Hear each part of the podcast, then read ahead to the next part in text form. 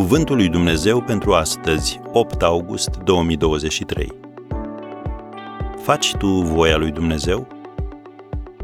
Cine face voia lui Dumnezeu rămâne în veac. 1 Ioan 2, versetul 17.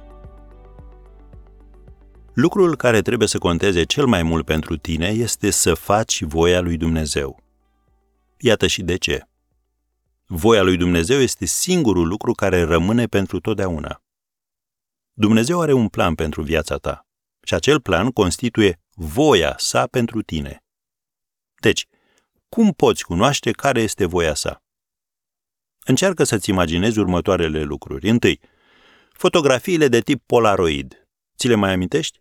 Făceai poza și o primeai pe loc. La început nu era clară, așa că trebuia să aștepți un minut sau două și pe măsură ce așteptai, poza devenea tot mai clară.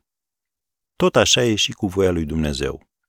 Biblia ne spune, în Proverbele 4, de la versetul 18, cărarea celor neprihăniți este ca lumina strălucitoare a cărei strălucire merge mereu crescând până la miezul zilei. Calea celor răi este ca întunericul gros. Ei nu văd de ce se vor potigni. Fiule, ia aminte la cuvintele mele, pleacă-ți urechea la vorbele mele. Să nu se depărteze cuvintele acestea de ochii tăi. Păstrează-le în fundul inimii tale, căci ele sunt viață pentru cei ce le găsesc și sănătate pentru tot trupul lor. Am încheiat citatul. Un al doilea lucru pe care să ți-l imaginezi dacă vrei să cunoști voia lui Dumnezeu este un pergament. Dacă Dumnezeu ți-ar arăta întreaga sa voie pentru viața ta deodată, ai fi copleșit.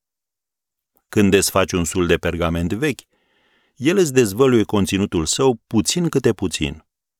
Și la fel face și Dumnezeu. El îți descoperă voia sa pe măsură ce te maturizezi și devii capabil să-i faci față. Și pentru că e voia lui Dumnezeu, ai nevoie de puterea lui Dumnezeu ca să o împlinești. De asemenea, ai nevoie de siguranța prezenței sale în viața ta. Și el îți promite lucrul acesta prin cuvântul său, care, în Filipeni 1, versetul 6, ne încredințează că acela care a început în voi această bună lucrare o va isprăvi până în ziua lui Iisus Hristos. Amin.